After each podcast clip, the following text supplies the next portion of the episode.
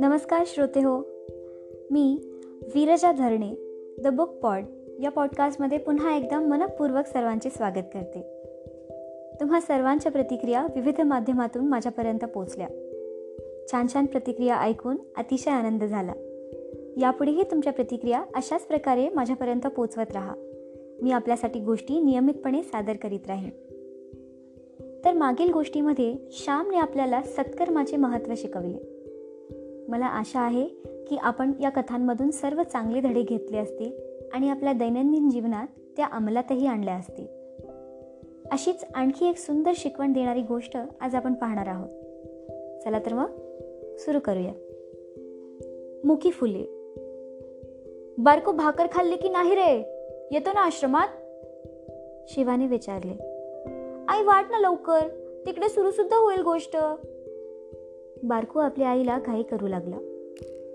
कसल्या रे रोज उठून गोष्टी ऐकता? रोज तुझी घाई. जा उपाशीच. नाहीतर आल्यावर भाकर खा. बारकूची आई म्हणाली. बारकू खरंच निघाला. त्याला त्या भाकरीपेक्षा गोष्टीच आवडत.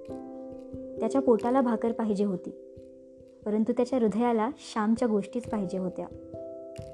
बारकू व शिवा जलदीने निघाले. वाटेत ठेच लागली तरी त्याच्या शिवाला भान नव्हते. बोलो बनसरी धरीनु जय जयकार श्याम सुंदर हरिनो जय जयकार. अशी आश्रमातील भजनाची धून ऐकू येत होती. बारकू व शिवा आले तो शेवटचे समाप्तीचे श्लोक म्हटले जात होते. अहिंसा सत्य अस्तेय ब्रह्मचर्य असंग्रह शरीरश्रम आस्वाद सर्वत्र भयवर्जन सर्वधर्मी समानत्व स्वदेशी स्पर्श भावना ही एकादश सेवावे. नम्रत्वे व्रतनिश्चये श्यामने गोष्टी सुरुवात केली. आज मी फुलांची गोष्ट सांगणार आहे. लहानपणी मला फुलांचा फार नाद होता. फुलासारखी सुंदर व पवित्र वस्तू जगात कोणतीच नसेल. पृथ्वीवरच्या फुलांनी व आकाशातील ताऱ्यांनी माझ्या जीवनावर अनंत परिणाम केलेले आहेत. माझ्या वडिलांनाही फुलांचा फार नाद. पूजेला भरपूर फुले त्यांना पाहिजे असत. जास्वंद कर्ण गुलाब रास्तुरा वगैरे नाना फुलझाडे शेतावर होती. माझे वडील गणपतीचे मोठे भक्त. दररोज एकवीस दुर्वांची जुडी ती गणपतीला याचे खुरटलेल्या वाळलेल्या दुर्वा त्यांना कधी वाहिल्या नाही. वाटतील तितके लांब जातील परंतु हिरव्यागार झुपकेदार लांब दुर्वा ते घेऊन येतील. देवाला साधी दुर्वा व्हावयाची ती तरी चांगली नको का? असे ते म्हणत. माझ्या वडिलांपासून फुलांचे वेड मी घेतले. परंतु आईपासून फुलांवर प्रेम करावयास शिकलो. मी फुलांसाठी पहाटे उठत असे. आमच्या गावात बकुळ वृक्ष पुष्कळ होते. बकुळीची फुले फारच सुंदर व सुवासिक असतात. त्यांच्यात मधही असतो. लहान लहान जणू मोतीच अशी ती दिसतात. लहान लहान बटणेच वाटतात. बकुळीच्या फुलांच्या मी परड्या भरभरून आणावयाचो सकाळी फुले जमवून ठेवावयाची व दहा वाजता शाळा सुटून आल्यावर त्यांचे हार करावयाचे वडील ते देवळातील देवांना नेऊन घाली. सकाळी बकुळीची मोत्यासारखी फुले जमवावयाची व सायंकाळी गुलबाक्षीची फुले गोळा करावयाची सायंकाळी गुलबाक्षीची फुले जमवण्यासाठी शाळा सुटताच मी पळत असे. दुसऱ्याच्या घरी जाऊन त्यांच्या गुलबाक्षीवरचीही फुले मी आणीत असे. कारण त्यांना थोडीच ती हवी असत. फुलांची आवड आहे कोणाला? देवपूजा कोणाला हवी आहे? देहपूजा करणारे सारे होत आहेत फूल तोडून कुणी शेंबड्या नाकात कोंबतील नाहीतर घामट केसात खवतील. फुले देवाच्या पूजेसाठी फार तर थोडी तोडावी. नाहीतर ती झाडावरच शोभू द्यावी. तिथे ती देवाला वाहिलेलीच असतात. आज मी फूल तोडू शकत नाही. फूल म्हणजे परमेश्वराची रसमयी सौंदर्यमयी मूर्ती असे मला वाटते. परंतु लहानपणी देवासाठीच तोडून मी जमवीत असे. गुलबाक्षीच्या फुलांसाठी मुलामुलीत भांडणे व्हायची. गुलबाक्षीची फुले फार सुंदर असतात. फुलांचा देठ लांब बारीक व कोवळा असतो. देठाच्या टोकाला बारीक मणी असतो. गुलबाक्षीची फुले नाना रंगाची असतात. पिवळी पितांबरी लाल पांढरी शिटकावाची कितीतरी प्रकार. गुलबाक्षीची काळे मणी फारच सुंदर दिसतात. माझी आई तुळशीच्या अंगणात बसून त्या फुलांच्या माळा करी. गुलबाक्षीच्या फुलांची माळ देठ एकात एक गुंतवून करीतात. त्याला सुई दोरा लागत नाही. त्या माळांचेही अनेक प्रकार असतात. तोड्याची माळ दुहेरी माळ बायका निरनिराळ्या तऱ्हेने ती गुंफतात. त्या दिवशी रविवार होता. रोज शाळा सुटल्यावर सर्वजण फुले वेचावयास जात असू. पाटी दप्तर घरी ठेवून जो आधी पळत जाईल त्याला अधिक फुले मिळत. परंतु रविवारी कोण केव्हा जाईल याचा नेम नसे. त्याच्या आधीच्या रविवारी मला एक सुद्धा फूल बाकीच्या मुलांनी मिळू दिले नाही. म्हणून त्या दिवशी मी निश्चय केला की आज आपण सारी फुले आणावयाची लवकर जाऊन कळ्यास तोडून आणावयाचा असे मी ठरवले. गुलबाक्षीची फुले चार वाजल्यावर फुलू लागतात. सायंकाळी नीट फुलतात. फुले फुलू लागण्याच्या आधीच मी जावयाचे ठरविले. बाहेर ऊन होते तरी मी निघालो. एक फडके बरोबर घेतले. तीन वाजण्याच्या सुमार असेल. आमच्या शेजारच्या धोंडोपंत मास्तरांच्या व गोविंद शास्त्रांच्या घरापाठीमागील गुलबाक्षीच्या कळ्या मी तोडल्या. गुलबाक्षीच्या न फुललेल्या कळ्यांना घुबे म्हणतात. ते सारे घुबे मी तोडून आणले. घरी आल्यावर एक ताम्हण घेतले व त्यात पाणी घालून कळ्या टाकून ठेवल्या. संध्याकाळी आई म्हणाली आज फुले नाही करे आणायला जात?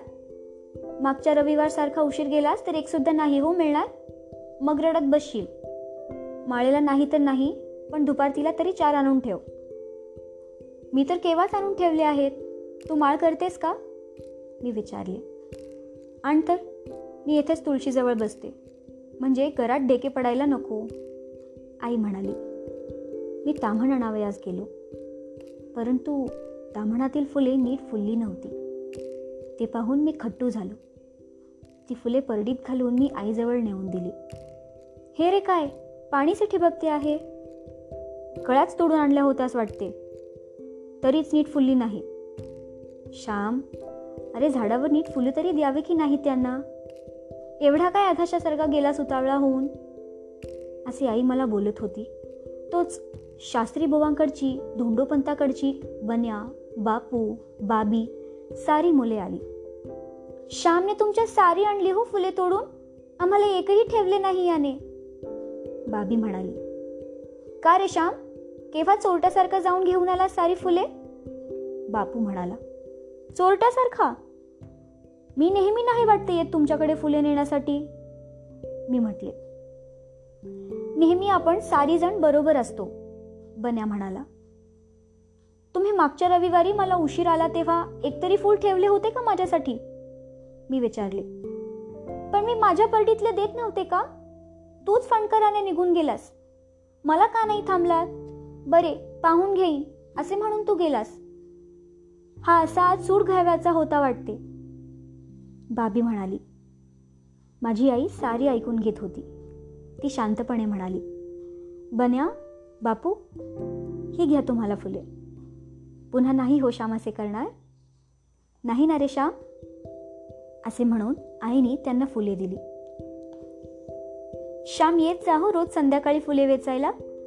नाहीतर राग धरावयाचा असतो का आत्ताच येतोस? आपण छप्पो पाणी. नाहीतर लक्षूबाई त्यात ते डेरा फुटला मडक दे. तो खेळ खेळू. बन्या म्हणाला. माझी आई म्हणाली आता उशीर झाला आहे. उद्या खेळा हो बन्या बापू. मुले गेली. माझे तोंड गोरे मोरे झाले होते. आई मला म्हणाली श्याम दुसऱ्याच्या घरची फुले त्यांना न सांगता सवरता आणू नये. त्यांना विचारून आणावी. आपण आधी गेलो तर त्यांना हाक मारावी. परंतु सर्वात वाईट गोष्ट म्हणजे अशी मुखी फुले तोडून आणणे. तो अधीर झालास परंतु पदरात काही पडले नाही. फुलांना झाडावर नीट फुलू द्यावे. बाहेरच्या पाण्यात कळ्या किती वेळा टाकल्या तरी त्या फुलत नाहीत. आईच्या दुधावर बाळ पोचते तसेच बाहेरच्या दुधावर पोसत नाही. घरच्या साध्या अन्नाने जशी पुष्टी येते तशी खानावळीतील दुधातुपानेही येत नाही. झाडे म्हणजे फुलांच्या माता. झाडे कळ्यांना जीवनरस पाजित असतात. त्यांना फुलवितात झाडांच्या मांडीवरच कळ्या चांगले फुलतात. फुले फुलली म्हणजे मग ती देवासाठी आणीत जा. आपल्या देवाला दोन कमी मिळाले तरी चालतील. बनाच्या घरच्या देवांना मिळाली तरी ते देवांनाच ना? कुठे गेली तरी ते देवालाच मिळतील? आपल्या घरातील देवांना सारी फुले हवी आहेत असे वाटू नये. ते देवाला आवडणार नाही. देवाच्या पूजेत सर्वांनी भाग घ्यावा. देवाला एक फूल मिळते तरी पुरे. परंतु नीट फुललेले वाहा. गड्यांनो अशा खुडून आलेल्या मुक्या कळ्यांबद्दल मातेलाच वाईट वाटले. आई आपल्या लहान मुलांना मांडीवर खेळविते घरात वाढविते व मग त्यांना जगाच्या सेवेस देऊन टाकते. त्याप्रमाणेच फुलझाडे फुलांना वाढवितात. रसमय गंधमय करतात व ती विश्वंभराच्या पूजेस देण्यासाठी तयार असतात. अर्धवट खुडून आणलेल्या कळ्या नीट फुलत नाहीत. अर्धवट कामे नीट फुलत नाहीत फळत नाहीत. जगात अर्धवट काही नको.